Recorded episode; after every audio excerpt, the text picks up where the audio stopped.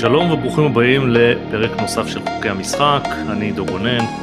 האורח שלנו היום הוא ארנון קולומבוס, מנכ"ל חממת אי נגב, איש קיבוץ חצרים, בעבר בתפקידי ניהול בכירים בכימיקלים לישראל ובנטפים. שלום ארנון. שלום שלום עידו.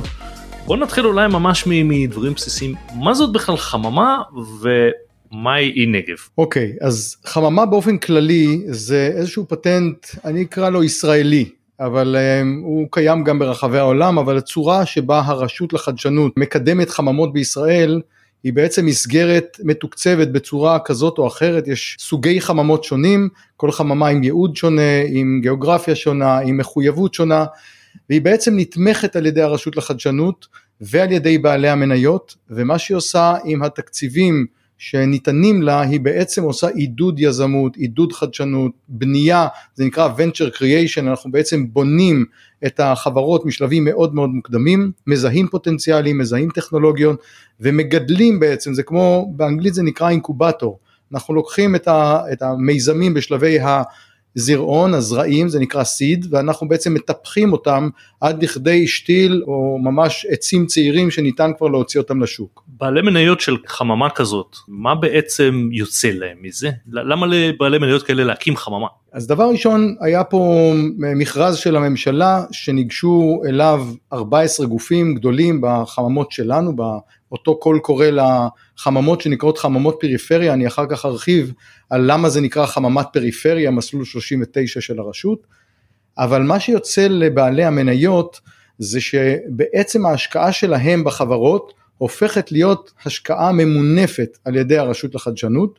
הרשות לחדשנות כאן משתתפת במשחק, משקיעה ביחד עם בעלי המניות, בעלי המניות מחויבים לייצר פה פלטפורמה הרבה יותר רחבה, הם משקיעים הרבה מכיסם, הם מטפחים מאוד את השלבי הון סיכון, את אותם שלבים ראשונים של המיזמים, הם לוקחים סיכון והממשלה משתתפת בסיכון כדי להרחיב את ההשקעות ואת לקיחת הסיכונים בסך הכל ב, אה, גם בפריפריה וגם בשלבים מאוד מוקדמים. כלומר בחממה כזאת החברות שבאות החממה או בעלי המניות הם המשקיעים הראשונים שלהם משקיעי הסיד ביחד עם הממשלה בעצם.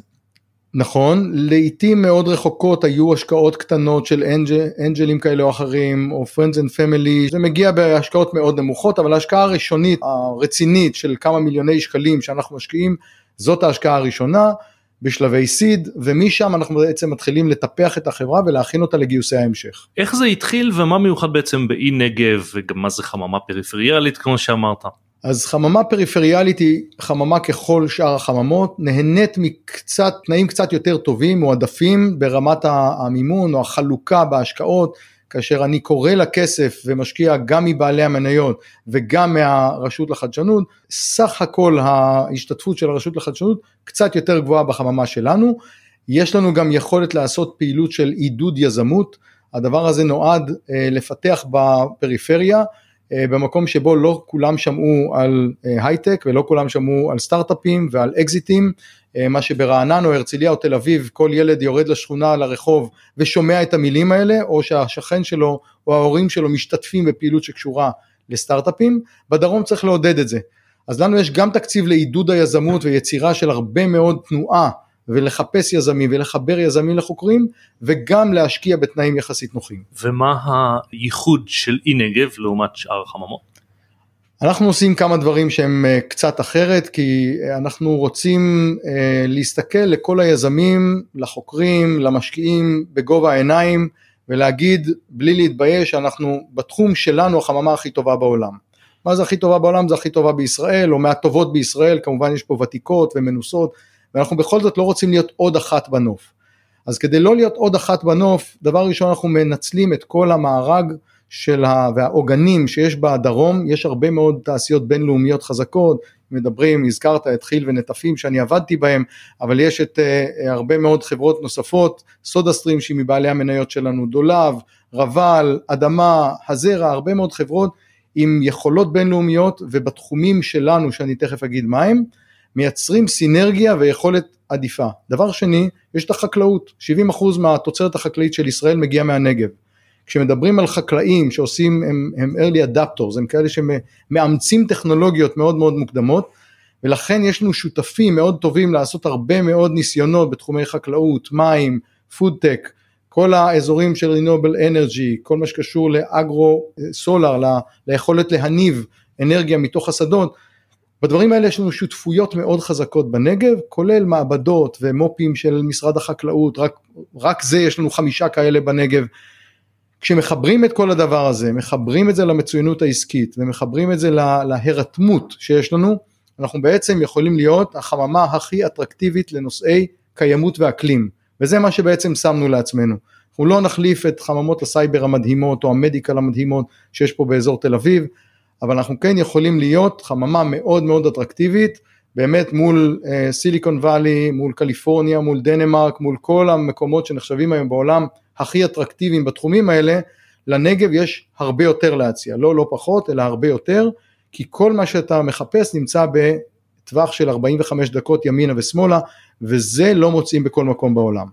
טיפה נפרוט את זה, כשאתה אומר שהחממה מתרכזת בנגב, זה אומר שהחברות שבאות אליכם צריכות לפעול שם, או שהם של יזמים שבאים מהנגב, או שהתוצרת שלהם מיועדת לנגב, מה, מה בדיוק הקשר של הנגב לכל הדברים האלה? במבחנים האמריקאים שהיו לנו יש את התשובה ד' כל התשובות כל נכונות. התשובות נכונות. אז, אז כן, אז אנחנו בכל התשובות נכונות, אבל יש פה משהו שכן צריך להיות במידה ובמינון ובאיזשהו common sense שהוא עובר את המשקפת שלנו. אם אנחנו בתור אה, חממה דרומית, אנשי הדרום גרים בדרום, באים ואומרים יש פה משהו שנראה סביר שהוא מעוגן מספיק לדרום, זה יכול להיות כוח אדם, זה יכול להיות שהיזמים והמנכ"ל, יכול להיות שהמתקנים והפיילוטים והגיוסים הנוספים שהולכים להיות, למרות שהיזם אולי מהמרכז או אפילו מהצפון, אנחנו מגייסים מנכ"ל, סמנכ"ל פיתוח עסקי, שלושה מהנדסים וטכנאי, והדבר הזה נמצא בתוכנית העבודה, ואנחנו מחויבים אליה אחר כך, הפעילות של החממה ושל המיזם בהתאמה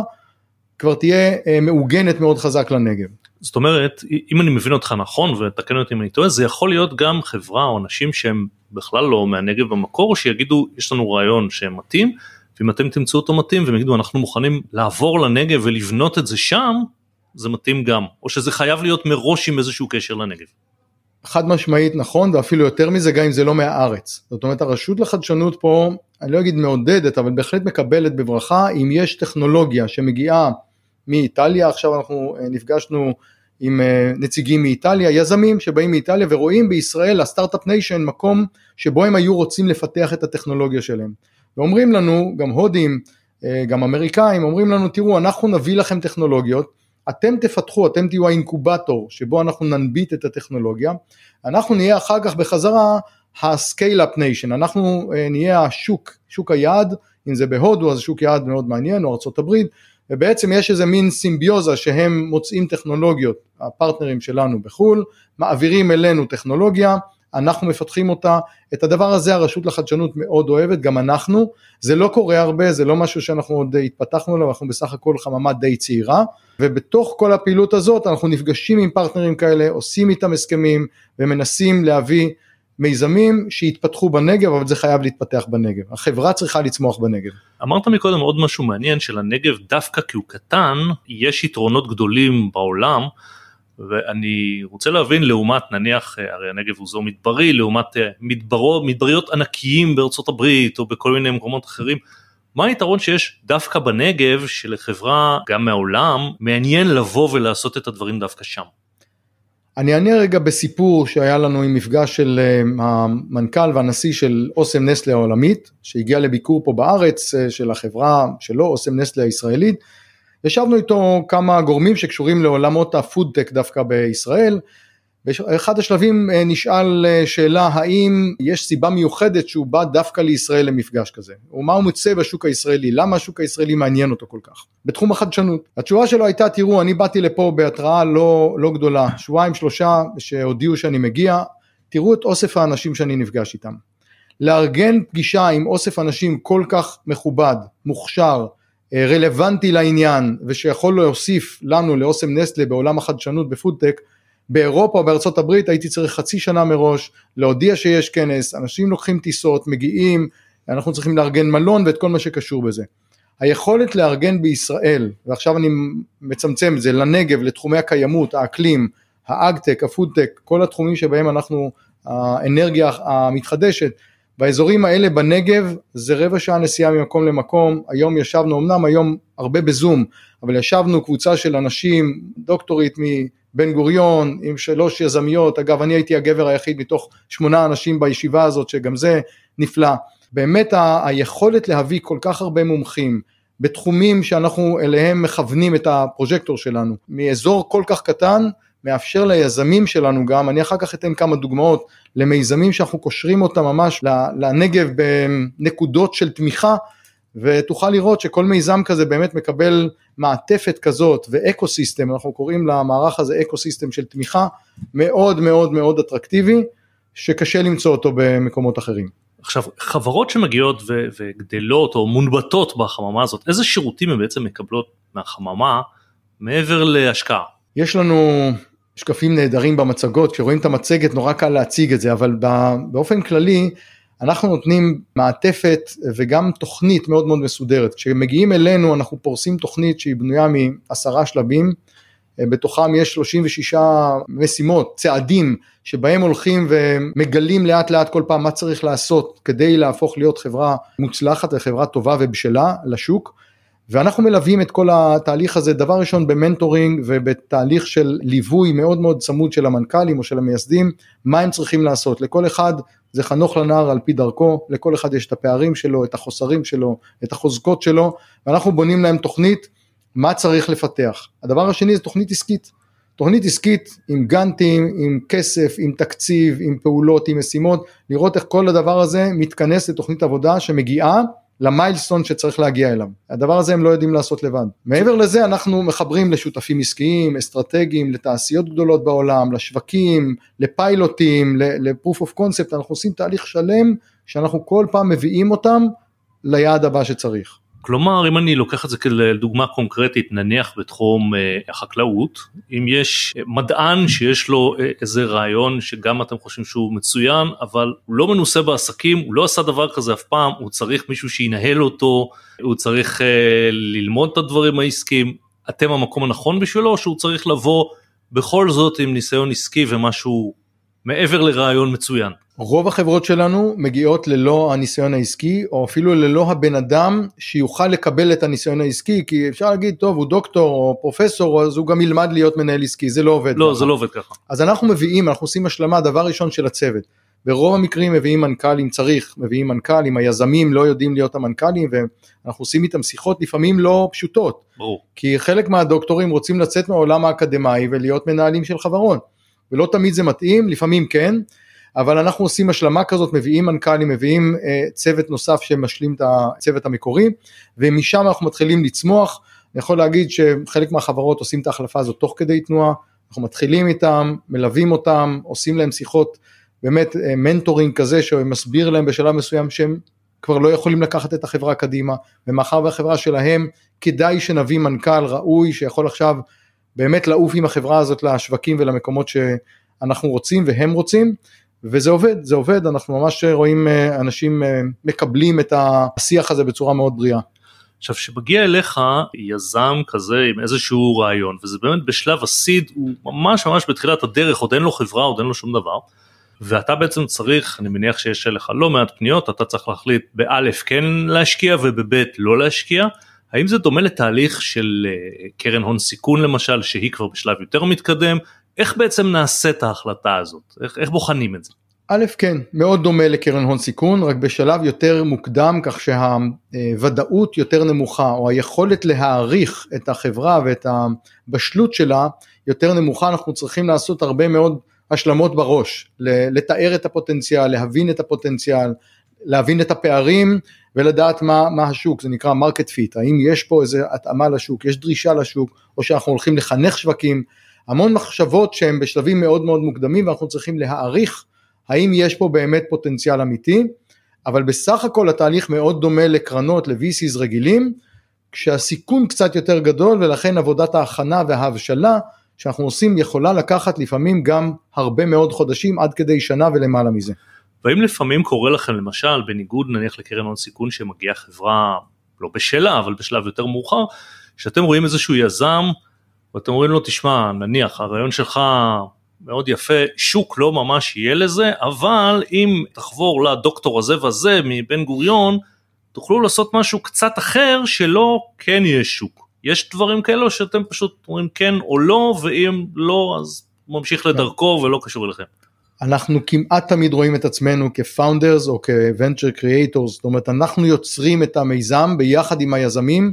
נדיר שיזם מגיע אלינו עם הכל תפור, כל החבילה ברורה, ברור מי השוק, מי הקהל יעד, לאן מכוונים, זה נדיר מאוד. רוב הפעמים הדיון הוא עד כדי ממש פעולת פיבוט, זאת אומרת לקחת את הטכנולוגיה ולעשות איתה משהו אחר לגמרי ממה שהוא התכוון, או שהוא בא עם טכנולוגיה, איזה פלטפורמה טכנולוגית והוא אפילו לא יודע לאן לקחת אותה ומה לעשות איתה. אני אתן דוגמה למיזם שהגיע מדוקטור מגל ספיר, מכללת סמי שמעון, שם בעצם הוא פיתח איזושהי תכונה מאוד מאוד חזקה של נחושת חד ערכית. הוא התכוון לקחת את זה לנושא של טיהור דלקת עטינים אצל פרות על ידי משחה אנטיביוטית שבעצם אין, אין בה אנטיביוטיקה, תחליף לאנטיביוטיקה. וכשאנחנו נכנסנו לתהליך ועשינו איתם תהליך של לימוד, הבנו שיש פה בעצם מתכון לטיהור מים אה, ללא כימיקלים, ללא ברום, ללא כלור, ללא כל הכימיקלים שהיום נמצאים במערכות, במים, נשפכים אחר כך לקרקע, יש פה טיהור מים ביולוגי חזק יותר מאשר מה שיש היום, ועשינו ממש, אה, אני לא אגיד זה סיבוב, זה פיבוט מוחלט של החברה, והחברה היום עוסקת רק בתחום המים, לחלוטין לא בתחום שהוא כיוון אליו במקור. באיזה תחומים אתם מתעסקים או שזה, זאת אומרת, גם באיזה תחומים אתם מתעסקים היום והאם יש לכם בעצם רשימה סגורה או שכל דבר מעניין אתם תיכנסו אליו? זה שאלה מעניינת כי אנחנו התחלנו מהגדרה מאוד מאוד ברורה אנחנו עדיין שם ב-80% מההסתכלות וזה קיימות ואקלים. אנחנו גם בחזון שלנו רוצים לכוון לאזור קיימות ואקלים.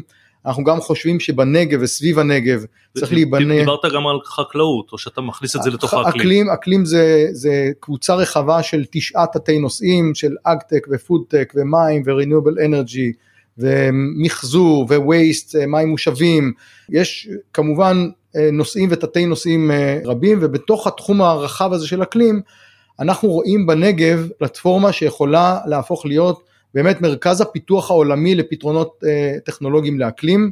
אין שום סיבה שהנגב לא יהפוך להיות באמת מה שתל אביב הפכה בתחומי הסייבר ובתחומי הדיגיטל ובתחומי ה-health, בריאות, להיות באמת מוביל עולמי בצורה מובהקת, אין שום סיבה שהנגב לא יהיה ה start-up nation בעולם הזה לתחומי אקלים וקיימות. ובתחומי אקלים אבל במיוחד אה, חקלאות, כי אני יודע שבנגב בגלל מיעוט המים היא מאוד מיוחדת, בעבר אני יודע שישראל נחשבה מאוד מובילה בתחומים האלה, האם עדיין יש לה את היתרון הזה לישראל ולנגב בפרט, או שהוא צומצם עם השנים? תראה, אני עושה לא מעט שיחות עם רביד לוי, שהוא המנכ"ל של אה, קהילת המים של ישראל, שנקראת Water Edge, קהילה שמשרתת בעצם את כל משרדי הממשלה ועושה פעילות רוחבית לקידום תחום המים בישראל. אנחנו מזהים תהליך שבעשרות השנים האחרונות בישראל, אבל גם בעולם לא הייתה פריצת דרך טכנולוגית בתחומי המים. מאז מתקני התפלה וגם בהם אין חדשנות אה, מפוארת, יש פה בניין מפואר אבל לא חדשנות טכנולוגית. לא, לא נולד שום דבר חדש, אולי מאז המצאת הטפטפת בנטפים שגם זה היה בנגב, לא הייתה המצאה גדולה ששינתה משמעותית את אה, עולם המים וטכנולוגיות המים בעולם, ושם אנחנו שמים הרבה מאוד דגש ואנחנו כן מגלים כמו עכשיו טיהור מים באמצעים ביולוגיים שלא היה עד היום, יש לנו עוד אה, חברות שעוסקות בתחום הפקת אה, מים מאוויר, מה שהרבה מאוד חברות, הרבה מאוד אנשים מכירים, חברה ישראלית אחרת שעוסקת בזה כבר 13 ו-14 שנה, יש לנו חברה עם טכנולוגיה פורצת דרך שעושה את זה באוויר יבש ועם מעט מאוד אנרגיה, מתקין מתקן סולארי איפשהו באמצע הסהרה, והמתקן הזה מתחיל לעבוד על אנרגיית השמש ומייצר מים. זאת אומרת ממש יש מאין, זה הצורה הכי מובהקת של הביטוי הזה. וזה טכנולוגיות חדשות בתחומי המים שיכולות באמת לשנות את העולם או לפתור אה, הרבה מאוד בעיות שנוצרות היום גם בקנדה ובאיטליה ובגרמניה ובמקומות שלא הכירו בעיות מים עד היום. עכשיו אה, אה, החברות האלה יושבות אצלכם גם פיזית או רק מקבלות את מה שהן צריכות והן יכולות לשבת בכל מקום שהוא? גם פה כל התשובות נכונות אבל אני אגיד ככה דבר ראשון אני מאוד גאה בעובדה שאנחנו מנסים לעשות שינוי תפיסת מציאות. ובאמת חלק מהרעיון שלנו זה לשכנע את האנשים קודם כל בנגב, מובילי הכלכלה והטכנולוגים והאקדמיה ואנשי עסקים ובוודאי הצעירים והיזמים שאפשר לעשות סטארט-אפים מעולים בנגב. הדבר השני זה לגרור גם אנשים ממקומות אחרים מהארץ ומשקיעים ישראלים ומשקיעים בינלאומיים ורשויות וממשלה. כדי לעשות את השינוי הזה ברמת התודעה צריך לעשות משהו אחר ובנינו מרכז יפהפה באמת אני אה, מגיעים אלינו הרבה מאוד אנשים ואומרים כזה דבר לא ראינו. הוא מכיל בעצם הוא מאפשר לנו לאכלס שם עד 20 חברות. אנחנו מלווים חברות אצלנו במשך כשנתיים בחממה ואחר כך הם יוצאים לשוק כל אחת אה, מוצאת את מקומה. והשנתיים האלה נמצאות במרחב יפהפה. האם אנחנו מחייבים אותם? לא, אבל אנחנו כן מחייבים אותם להגיע למספר ימים בשבוע. בדרך כלל הם גם רוצים ורוצות החברות להגיע כדי להיות שם, יש הרבה מאוד קולבורציה, הרבה מאוד תיאום ושיתוף פעולה וחשיבה משותפת, לא רק איתנו כצוות החממה, גם אחד עם השני, הם לומדים הרבה מאוד אחד עם השני. יש כמובן חדרי ישיבות, אתה מביא משקיעים, מביא לקוחות, יש באמת מקום מאוד מאוד יפה, ובסך הכל כשמתחילים עם, ה, עם המקום הזה, אחר כך צריכים לבנות עוד מתקנים ועוד פארקים ועוד חוות אה, תעשייתיות כאלה ואחרים שלחברות האלה יהיה לאן להתפתח. ואתה מדבר בצדק על חברות עצמן ועל משקיעים, אבל היום יש הרי גם את הפן הכלכלי שהוא הוא, הוא מאוד חשוב, גם אתם מבחינת משקיעים וגם אחרים והחברה עצמה.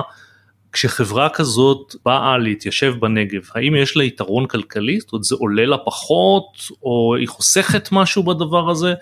אותו דבר גם משקיעים, האם אה, יש להם איזה שהם הטבות מס או תמריצים אחרים לבוא לחברה שהיא דווקא בנגב או שהם מעניין אותם רעיון והם אדישים למיקום? קודם כל יש את התמריץ של מסלול החממה שלנו, שיש מסלולים כאלה שהם באמת מועדפים והם בפני עצמם סוג של תמריץ, גם אחת בצפון, שתיים בנגב, ואנחנו חברה שנותנת אה, תנאים מאוד נוחים בהיבט הזה. אה, גם לוקחים יחסית מעט אקוויטי והסך הכל החבילה הכלכלית בפני עצמה היא אטרקטיבית. מעבר לזה זה ידוע שבנגב אפשר למצוא גם את השירותים וגם כוח אדם עדיין יותר בזול מאשר בשאר המקומות. אה, לעומת זאת יותר קשה למצוא כי אם אתה מחפש בתל אביב היום אה, איש UX UI או כל מיני מתכנתים כאלה או אחרים או חוקרים כאלה או אחרים בתל אביב יותר קל למצוא. לעומת זאת כשאתה מוצא בנגב החיבור הוא הרבה יותר חזק.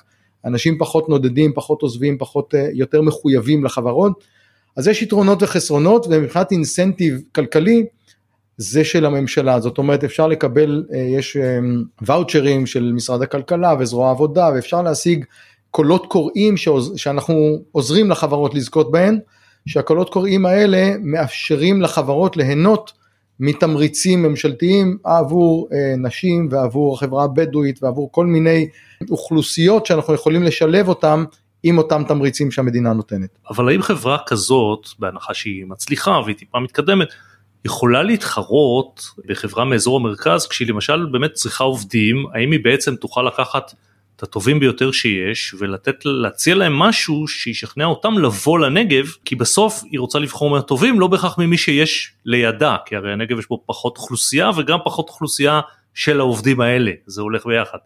יש פה פרדוקס קודם כל מסתכלים היום על כמות המהנדסים והאנשים בעלי הכשרה טכנולוגית שמקבלים את ההכשרה שלהם בנגב אם זה בבן גוריון אחת האוניברסיטאות הטובות בארץ בוודאי בתחומים מסוימים גם בעולם ואם זה בסמי שמעון, מרבית המהנדסים בישראל יוצאים מסמי שמעון, למי שלא מכיר, יש הרבה מאוד אנשים טכנולוגיים שמקבלים את ההכשרה בנגב ובסוף רובם עוזבים למרכז.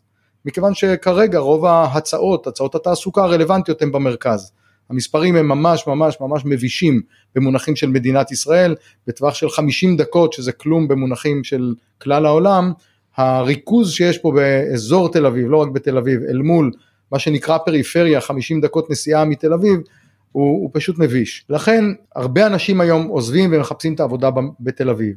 מה שאנחנו מנסים לעשות זה בעצם לייצר היצע מספיק מעניין, מגוון, אטרקטיבי של עבודות, כך שאותם צעירים או מוכשרים, כמו שאתה אומר, בעלי הניסיון הניהולי והטכנולוגי, יישאבו לעבודות אטרקטיביות בדרום במקום לנסוע למרכז. אנחנו כן רואים היום שאנחנו מצליחים לגייס וחלק מהשירות שאנחנו נותנים בחממה יש מנהלת גיוס, מנהלת כוח אדם שעוזרת לחפש כל תחום וכל תפקיד שאנחנו רוצים, אנחנו גם מחפשים מנכ"לים, למצוא מנכ"לים לחברות שאנחנו מטפחים שהם דרומיים, זה גם אה, אה, אירוע לא פשוט ואנחנו מוצאים, יש לנו היום קאדר של 20 מנכ"לים פוטנציאליים שזיהינו בדרום עם ניסיון ניהולי רלוונטי טכנולוגי שרק מחכים שנקרא להם לנהל חברה. אז זה בהחלט אתגר. איזה שיתופי פעולה יש לכם בעצם שיכולים להיות לתועלת גם שלכם וגם של החברות עם גופים שהם לא חממה כמותכם בדרום? טוב זה או, או לא בהכרח כן. בדרום. אנחנו קוראים לזה the name of the game. זה אם מסתכלים מה ה-DNA שלנו ה-DNA שלנו זה שיתופי פעולה. אנחנו לפעמים נעדיף לקבל קצת פחות ברמה המיידית שלנו אבל לעשות שיתוף פעולה טוב אסטרטגי חזק עם אחד מהגופים שיש. נתחיל מגופי החממה עצמה, בעלי המניות, זה, זה תעשיות חזקות, אם מדברים על סודה סטרים, על נטפים, על דולב, תעשיות בינלאומיות שאנחנו כל הזמן נעזרים, אם זה ברמת ההנהלה והקשרים והקשרים המסחריים והעסקיים שיש להם בעולם ובארץ, ואם זה ברמה של מהנדסים או אנשים ספציפיים שצריכים להתייעץ איתם ולחשוב איתם ביחד, המיזמים מקבלים מעטפת מאוד חזקה, אבל זה לא רק התעשיות האלה, זה כל תעשייה שגם אם הוא לא בעל מניות, הקשרים שלנו עם חיל, עם אדמה, עם הזרע, זה קשרים אסטרטגיים שאנחנו ממש נעזרים בהם, אבל עכשיו אם מרחיבים את זה לאזור החקלאות לצורך העניין, יש חקלאים וחוואים ומכוני מחקר, אנחנו בקשר יומיומי איתם. נועה ישראלוביץ', סמנכ"לית התפעול והדיל פלואו שלנו, נמצאת יום יום אצל אחד מהם, אחד המו"פים, המעבדות, החוואים, החוות, אה, ארגונים כמו משקי הנגב, תוצרת הנגב, שהם מחזיקים כל אחד 50, למעלה מ-50 חוות, קיבוצים, מושבים, עם כמות תוצרת חקלאית באמת אדירה, חלקה לארץ וחלקה הגדול הולך לחו"ל.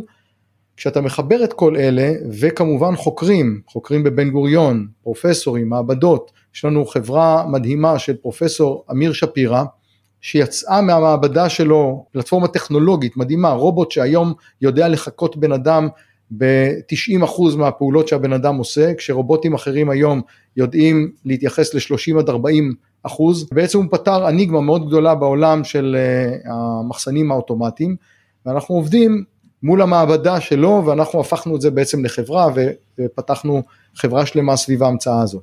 לכן שיתופי הפעולה באזור הם כמעט לא נגמרים ואני הייתי אומר רק דבר אחד באמת לזכות האזור הזה של הנגב, יש משהו באווירה של שיתוף הפעולה, ברתימה, באקו סיסטם הזה של הנגב מאוד מיוחד, שהחברות והאנשים פשוט נרתמים בלי לשאול שאלות. כשאנחנו קוראים להם זה כמו, אני רוצה להגיד המילואימניקים של היחידות המיוחדות. עכשיו זה נושא רגיש וכולם ישר מתחילים להעלות חיוך, אבל בוא נסתכל על ההיסטוריה של מדינת ישראל. אתה קורא להם והם באים בלי לשאול שאלות, בלי, מבטלים מה שיש להם ומגיעים מתי שצריך. ולכן אנחנו מקבלים שיתופי פעולה מדהימים. אז אם הזכרת את הנושא הרגיש, אנחנו הרי באמצע חקיקה משפטית נקרא לזה, אה, במשבר חברתי די גדול, ובנוסף משבר כלכלי ומשבר בהייטק, איפה כל הדבר הזה פוגש אתכם ואיך זה משפיע עליכם ועל החברות שנמצאות בחממה? זה מעניין, קודם כל ישבנו לפני שבועיים עם אה, הנהלת הרשות לחדשנות. וניתחנו את המצב, אנחנו לומדים את המצב, מנתחים את המצב, חושבים ביחד, אה, מנהלי החממות שקשורים לרשות לחדשנות, ומה שאנחנו רואים זה שני דברים, אחד, החממות הפכו להיות הרבה יותר אטרקטיביות בתקופה הזאת. מאחר והשוק הצטמצם, מאחר ולוקחים פחות סיכונים, מאחר וה-VCs הקלאסיים כרגע כמעט לא משקיעים, המסלול של החממות מבחינת המיזמים בשלבים הראשונים הפך להיות מאוד מאוד אטרקטיבי ומגיעות אלינו באמת היום חברות מאוד מאוד אטרקטיביות שזה אה, השפעה אחת שלצורך העניין עלינו היא חיובית. אבל אם מסתכלים רגע על השוק בהסתכלות של מקרו, השוק הצטמצם, כמות ההשקעות אה, אם מסתכלים על 2015 שהייתה שנת שיא 15-16 ומאז יש ירידה מסוימת. בהשקעות בכלל וירידה דרסטית בשנה האחרונה, גם ביחס לשנה שעברה, השנה זה עוד ירידה, אם, אם יש צפי הוא מ-1500, פחות או יותר 1500 אמ, סטארט-אפים חדשים שנפתחו ב-2015 ו-16, יורד, שנה שעברה זה היה 750 והשנה ירד כנראה לקרוב ל-600, המספרים יורדים, זה ההשקעות בסטארט-אפים. מה שכן נשאר זה השקעות, דבר ראשון בעולמות הקיימות וה... העולמות היותר סטנדרטיים ופחות טכנולוגיות עמוקות, אלא טכנולוגיות חדשניות בעולמות האקלים, כן רואים שם אה, דברים שהם מתרוממים ביחס לאחרים, ומה שעוד נעלם זה השקעות בסבבים המתקדמים יותר.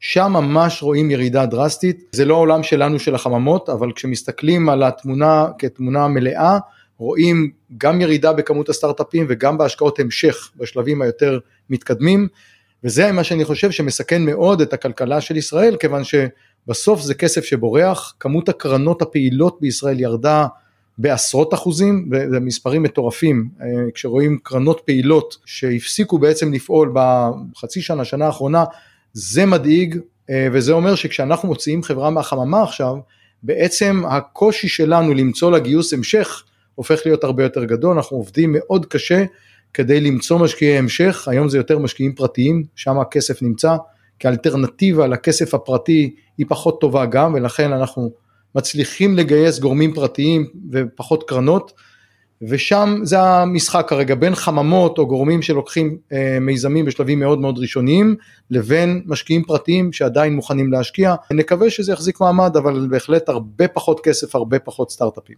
כמה נושאים שקשורים אולי יותר לנגב בכלל, לא, ב, לא בהכרח דווקא לחממה. אה, קודם כל האם יש אה, גם לחממה, גם לך אישית, שיתופי פעולה או קשר מסוים עם החברה הבדואית בנגב? אני אתחיל מהקשר שלי.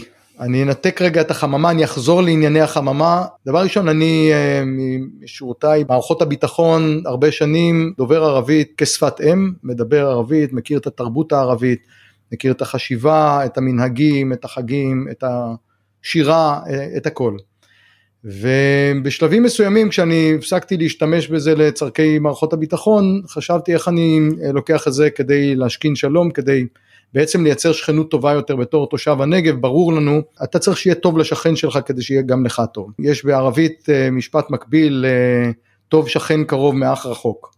אז אני משתמש בזה כל הזמן עם חברינו הבדואים בדרום, אה, ואנחנו בעצם מסתכלים איך אפשר להיעזר ביד המושטת של החברה היהודית החזקה, המבוססת, המשכילה, כדי לעזור לבדואים, לחברה הבדואית שרוצה היום לצאת מאיפה שהיא נמצאת, הם יודעים שהם נפלו לבור מאוד עמוק ב-40 שנה האחרונות, והם אומרים לנו היום, אותה חברה משכילה בדואית אה, שכבר לא מתקרבנת ולא מבקשת שירחמו עליה וייתנו לה כסף בחינם, אלא אומרת תנו לנו לצאת אבל תושיטו לנו יד, אנחנו צריכים שתעזרו לנו לקום, אנחנו נלך על הרגליים שלנו לבד. וכשאני מצאתי את דוקטור מוחמד אל-נבארי שהוא אחד האנשים המדהימים, אה, איש חינוך ואיש עשייה ואיש עסקים ודוקטור לכימיה בין היתר, באמת אה, אה, רשום על הרבה מאוד זכויות בקידום החברה הבדואית בנגב, נפגשתי איתו ועם מתן יופה כמובילי כוכבי המדבר, שזה ארגון מדהים שמי שלא שמע עליו שווה להיכנס וללמוד, הקמתי יחד איתם עמותה שנקראת, או תוכנית שנקראת רעידת.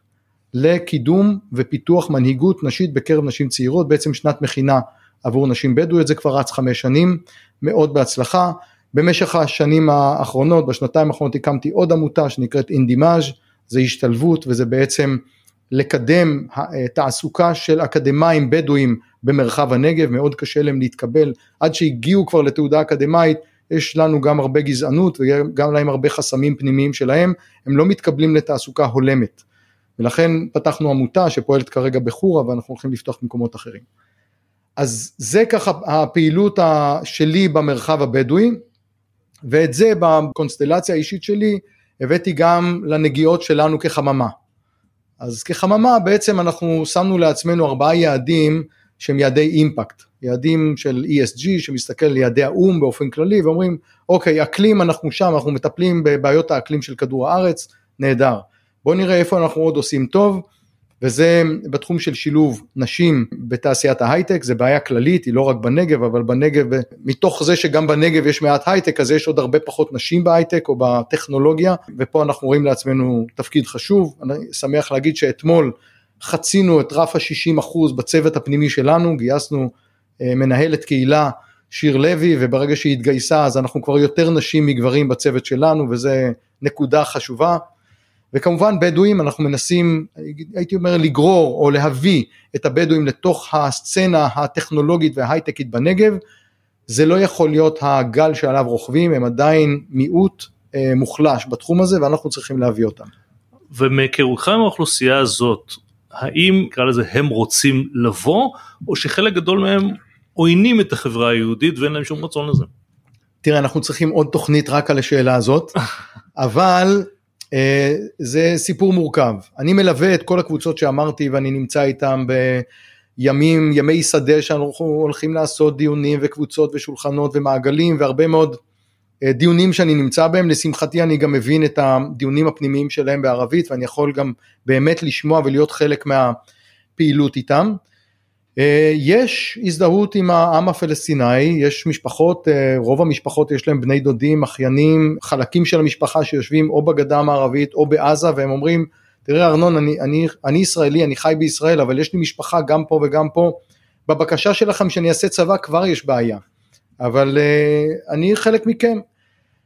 הדבר הזה דורש הרבה מאוד ליבון וחשיבה ולכן אנחנו מקימים את כל העמותות האלה שבהם לומדים על הזהות הפנימית של נערה בדואית או נער בדואי בישראל, מיעוט מאוד מוחלש, עם הרבה פחות הזדמנויות, עם הרבה פחות קשרים, הורים לא מקושרים, בדרך כלל דור ראשון לחינוך אה, ודור ראשון להשכלה, ומתוך זה להשתלב בתעשייה מאוד מאוד מורכב וקשה, ועם כל הקושי הזה ובעיית הזהות, הם רוצים לחיות בישראל ולהשתלב, זה לא מאה אחוז כמובן, אבל הרוב נמצא בצד החיובי, הרוצה, המנסה, המשתדל, הרבה מאוד נכשל ומתוסכל, ובין לבין ככל שאנחנו נגדיל את החלק החיובי, הסיכוי שזה יצליח יהיה יותר גדול. ולדעתך המדינה כמדינה לא עושה מספיק או לא עושה נכון? גם וגם. תראה, המדינה עושה, ויש רשות להסדרה, ויש גופים כאלה ואחרים, אבל רוב הגופים שבאמת מצליחים הם גופים פרטיים שקמו לא מתוך מאמצים של המדינה, רתמו לאט לאט את המדינה, הזכרתי את כוכבי המדבר, כוכבי המדבר היום כבר מקבלים תקציב יפה מהמדינה, הם לא חיים עליו כמובן, אבל הכל התחיל ובחמש, ארבע שנים הראשונות זה חי רק על תרומות. לארגן, להביא ארגון כזה למצב שהוא באמת הופך להיות אפקטיבי ואולי הפלטפורמה הכי רלוונטית, אפילו לחבר בין השבטים בתוך הנגב, השבטים הבדואים לא חיים אחד עם השני, הם לא מכירים אחד את השני ואין להם היום מנגנון לפתרון סכסוכים. הפלטפורמה העל שבטית הראשונה שקמה זה כוכבי המדבר. הדבר הזה לא נעשה בהובלת המדינה, היום זה בהשתתפות המדינה, והרבה מאוד פלטפורמות, כמו שאני אומר לך, שני הארגונים שאני הקמתי, הם קמו כי אני הלכתי לקרן למעורבות בקהילה של קיבוץ חצרים, הצגתי פרויקט, הבאתי כסף, מינפתי אותו עם בנק דיסקונט, הבאנו עוד תורמים ועוד כספים, ובסופו של דבר, כמובן בהובלה של כוכבי המדבר, יצרנו פלטפורמה מספיק חזקה כדי לרוץ לאורך שנים. המדינה לא עושה מספיק ואני חושב שהיא צריכה פשוט להעביר הרבה יותר סמכות והרבה יותר אחריות לתושבים של הדרום שיודעים איך לעשות את זה, יודעים איך לפתור את הבעיות וצריכים הרבה מאוד עזרה מהמדינה כדי לעשות את זה בצורה טובה. עכשיו באזור הנגב אה, בכלל, איזה אירועים משמעותיים בשנים האחרונות קרו ברמה האסטרטגית, לאן האזור הזה לדעתך הולך? אה, אני יודע שהשאלה היא ענקית, אבל אה, כן. בוא, בוא ניכנס לזה קצת. לא, אבל שאלת את הבן אדם הנכון. תראה, אני, אומרים נגב והעיניים שלי בורקות. אני נולדתי בנגב, אני חי בנגב כל החיים חוץ מתקופות הקבע שלי והפעילות אה, במערכות הביטחון, אבל אני חי בנגב, אני עובד מהנגב, גם כשעבדתי פה בתל אביב במשך 11 שנה, קמתי כל בוקר בנגב ונסעתי לכאן. אני רואה בנגב פתרון ולא בעיה. נכון שיש אתגרים בנגב. אבל הצפיפות שיש בתל אביב הולכת ומחריפה והופכת להיות בלתי אפשרית ואנחנו יודעים כל הסטטיסטיקות מראות לנו מספרים נוראים ביחס עוד למה שקורה היום. בנגב יש מרחבים בלתי נגמרים.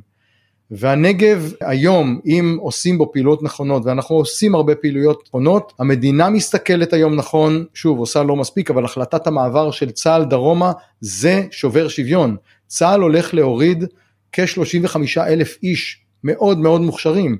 ומה שקרה בתל אביב בעצם משנות התשעים וצפונה יקרה גם בנגב הרבה יותר מהר. זה לא ייקח 30 שנה זה ייקח פחות שנים כי המעבר של עיר המודיעין 14 אלף איש ייכנסו אליה כל בוקר 35 אלף זה כולל המשפחות ובני הזוג ובנות הזוג זה מגורים זה השכלה זה תרבות זה חינוך זה תחבורה חלק יבואו גם מתל אביב כל בוקר וזה אה, שיתופי פעולה עם בן גוריון ילמדו תואר ראשון ושני ושלישי ילמדו בבן גוריון יהיה פה ecosystem מאוד חזק וזה לא הדבר היחיד כי אנחנו מקימים פארקי תעסוקה מדהימים רוב החדשנות בבאר שבע כבר בנוי וכמעט מאוכלס באופן מלא אבל עוד פארקי תעסוקה שקמים ברחבי הנגב חלקם עתירי טכנולוגיה.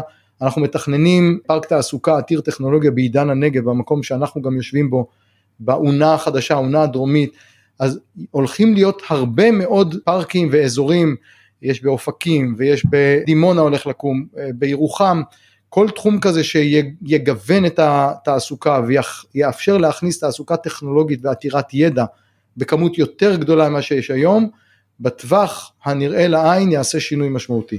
אז, אז כאן אני אשאל כמה שאלות, קודם כל מה שאתה אומר מבחינת המעבר של אנשים לנגב והרצון אה, להשאיר שם את האנשים, האם ראשי הערים והמועצות בנגב רתומים לעניין הזה או שמבחינתם הם אדישים אם זה יקרה או לא? לפני שבועיים היינו בפגישה של מנכ"לי הארגונים הדרומיים, כל החברות הדרומיות, יחד עם ראש מועצת בני שמעון, ניר זמיר, בלשכה של רוביק דנילוביץ' בבאר שבע. ועשינו בדיוק דיון כזה, מה צריך לקרות כדי שהדברים יתפתחו נכון, כדי שהדברים יקרו באיזושהי הסתכלות אזורית רחבה, מה צריך החל מתחבורה והרבה מאוד דברים שצריכים לקרות. גם שמענו את אה, רוביק, יש לו חזון באמת מרשים, אה, איש, איש גם חזון וגם מעשה, וההסתכלות היא הופכת להיות יותר ויותר הסתכלות אזורית, יש באר שבע כמטרופולין של הנגב ויש את הפריפריה של הנגב. החיבור הזה בין לבין חייב לקרות, הוא קורה, ראשי המועצות מבינים את זה, אני יכול להגיד לך שיש לנו היום באמת אה, חזון מאוד מאוד מרחיק לכת לגבי מה צריך לעשות באזור שתחום בבני שמעון עם, עם ניר זמיר, היינו בכנסת בוועדה לקידום הנגב והגליל לפני שלושה שבועות, הצגנו שם תוכנית באמת חזון מאוד מרחיק לכת וצריך תמיכה ממשלתית. כל הדברים האלה מונחים היום על השולחנות אצל כולם, צריכים להסתכל גבוה ורחוק רק כדי להבין הפער היום, אם מסתכלים רק על תעשיות אה, עתירות ידע וטכנולוגיה, הייטק, בנגב ביחס למרכז ולצפון, החלוקה הנוכחית במדינת ישראל על פי הלשכה המרכזית לסטטיסטיקה של הכנסת, לשכת המידע, יש לנו כשלושה אחוז, קצת פחות משלושה אחוז מהפעילות בנגב, כשישה שבעה אחוז בצפון וכל השאר תחום בין גדרה לחדרה. וזה אז, צריך לשנות. אז בעניין הזה כמו שאמרת אה, בטווח לא ארוך ירדו אלפים של חיילי מודיעין כולל אנשי קבע אה, לבסיס קבע באזור הדרום. מה בעצם, אני לא יודע אם זה תהליך טבעי או מה צריך לעשות כדי שהם גם יישארו לגור באזור הנגב ויקימו את החברות שלהם שם ואת מקומות התעסוקה שלהם שם, כולל גם הדברים שאתם מתעסקים בהם בחממה, ולא יחזרו עם הניסיון שלהם לתל אביב. או, ש, או שזה לא תהליך כל כך פשוט. הוא לא פשוט אבל עובדים עליו. זאת אומרת, קודם כל אה, צריכים ליצור מגוון ומארג חיים שלם כדי שאנשים יישארו במקום מסוים. זה לא אה, רק הייתי בצבא אז אני נשאר פה, יש פה הרבה מאוד דברים שקשורים באמת מבתי קפה ונראות וסביבה אה, נקייה ומשילות בנגב, מדברים על זה, לא צריך להסתיר את זה, דברים שצריכים לקרות ולהשתנות, ועד באמת מגוון חינוך, מסעדות ותחבורה נוחה וללא פקקים, וזה דברים שדווקא בנגב יש הרבה יותר הזדמנות מאשר אה, אחרים, וכמובן אקדמיה ולימודים ודברים אחרים שיראו בנגב, והיום הרבה מאוד אנשים, יכול להגיד לך שביישוב אחד בלהב היום יש חמישה תתי אלופים מחיל אוויר שנשארו. למה? כי באמת הם, חיים שם באזור וזה דוגמה מאוד טובה לאירוע הזה שאתה עושה כברת דרך בחיים באזור מסוים, אתה מתאהב באזור, אתה חי באזור, הילדים שלך גדלים באזור ואתה נשאר באזור. מחקר מאוד מעניין שעשה פרופסור קודש, המנכ"ל של סורוקה, רצו לראות איך משאירים רופאים צעירים בנגב ובדקו באיזה נקודת זמן בחיים מקבלים את ההחלטה אוקיי פה אני חי ומסתבר שבמקום שבו נולד הילד הראשון ברוב המקרים שם חיה המשפחה לאורך המשך החיים. לכן צריך גם את הדברים האלה לקחת בחשבון ולראות איך אה, מנהלים את זה נכון, אסטרטגית נכון וגם טקטית. האם אתה חושב או יודע גם מאנשים אחרים שהמעבר הזה של צה"ל לנגב עם אלפי אנשים גם יביא איתו עסקים ודברים מסביב שירדו לנגב או זה יישאר בתוך מה שיש היום בנגב? פה אם אנחנו לא נצליח לעשות את המהלך האסטרטגי יותר יחד עם הממשלה, אז סביר להניח שזה יישאר או, או יעבוד באותה צורה לינארית עם, עם שיפוע מאוד מתון אה, כמו שזה קורה היום. זה צומח, זה לא שזה לא צומח, אבל זה לא בצורה אקספוננציאלית שאנחנו רוצים להצמיח את הטכנולוגיה והעסקים בנגב, ולכן צריך אחד להקים פה פארקים מאוד מאוד אטרקטיביים, אם אנחנו מדברים על קיסריה, אז קיסריה פלוס, מבחינת הנראות והזמינות, ולכל פארק כזה אנחנו צריכים להוסיף אינסנטיבס ממשלתיים ותמריצים למשקיעים בינלאומיים להגיע, ותמריצים לג'יינט, לחברות ענק בינלאומיות להגיע, ותמריצים לעוב, לעובדים שיקבלו איזשהו תמריץ לפחות לתקופת זמן מסוימת, ולחברות מהממשלה להעסיק עובדים מהנגב בצורה מסוימת. את כל המארג, את כל החבילה הזאת אנחנו מנסים לתפור היום ביחד עם הגופים השונים, וכשהדבר הזה יצליח באופן גורף או מלא, אנחנו נוכל לראות גם נהירה של גופים שמשלימים, אנחנו כרגע עובדים רק על סטארט-אפים, סטארט-אפים צריכים גם סביבה של חברות גדולות יותר, הם לא צומחים לבד, השיחים הקטנים ביער צומחים מתחת לצל של העצים, אנחנו, הסטארט-אפים זה השיחים הקטנים, אנחנו צריכים את העצים הגדולים. והאם יש היום uh, כבר תוכניות שהן בביצוע בנושא תחבורה טובה בנגב, או שכל הביצוע וההשקעות הולכות uh, היום למרכז? אני לא אגיד שכל מה שנאמר אז uh, הוא בעיקר נאמר בשלב הזה, אנחנו לא יודעים מה יבוצע. עכשיו כבר הקמנו ב-2040, רק בשבוע שעבר, הקמנו מסלול, מסילת רכבת עד לאילת כן, ולסעודיה. כן, לא, על דברים שרק אז, עכשיו נאמרו אני לא מדבר, זה ברור אז, שהם לא בביצוע. אז אני אגיד רק מה שמדובר עליו, וגם בהחלט דיברנו על זה בפגישה אה, אצל רוביק ב... אה, לפני כמה שבועות, יש הסתכלות למשל על אירוע כמו המרחב של עיר המודיעין שנבנית. ברור לחלוטין שצריך להגיע לשם כנראה עם בין 2 ל-3 נקודות של רכבת קלה, רכבת הרגילה, אולי אפילו שתי תחנות של הרכבת הרגילה, אולי גם איזשהו קו אה, אה, טיוב שעובר מתחת לאדמה, יש צורך לנייד, הבסיס הזה בנוי על 8,000 אנשי קבע שגרים בבסיס פלוס 6,000 שבאים כל יום.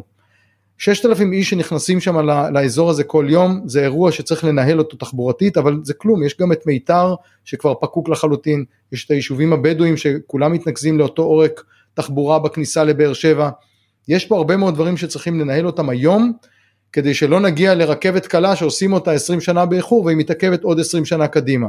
אז בדרום זה הזמן להתחיל לטפל בתחבורה, כולם מדברים על זה, כמה יעשו, אלוהים גדול. שאלה אחרונה, האם אתה אופטימי? תראה, אומרים עליי, וזה לא קשה לשמוע, שאני אופטימי חסר תקנה, או חסר גבולות, או חסר פרופורציות. אבל uh, אני אופטימי מאוד, בעיקר כשלא משאירים את האופטימיות במגירה. זאת אומרת, אם אתה לוקח את האופטימיות הזאת ומביא אותה איתך כל בוקר, אופטימיות זה דרך אה, לפתור בעיות, או להתגבר על מכשולים או על אתגרים. ויש, יש כל יום אתגרים, מכשולים, מפה אני רוצה לפתור איזה משבר שיש לנו באחד הסטארט-אפים, משבר קשה, מורכב, אנחנו נפתור גם אותו, להגיד לך איך אני לא יודע. אבל שמעון פרס אמר, אה, והוא היה גם אחד מגדולי האופטימיים, אם לא הגדול שבהם, שההבדל בין אופטימי ופסימי הוא ששניהם מתים בסופו של דבר, רק האופטימי מת עם חיוך ונהנה כל הדרך. אז אני חושב שזה דרך קצת יותר נוחה גם להצליח בחיים וגם לעבור אותם. ארנון אני מאוד מודה לך, שמחתי לארח אותך. שמחתי מאוד מאוד להיות כאן. עד כאן עוד פרק של חוקי המשחק, אותי כמובן תוכלו למצוא בפייסבוק, לינקדאין וכמובן בגולדפורם.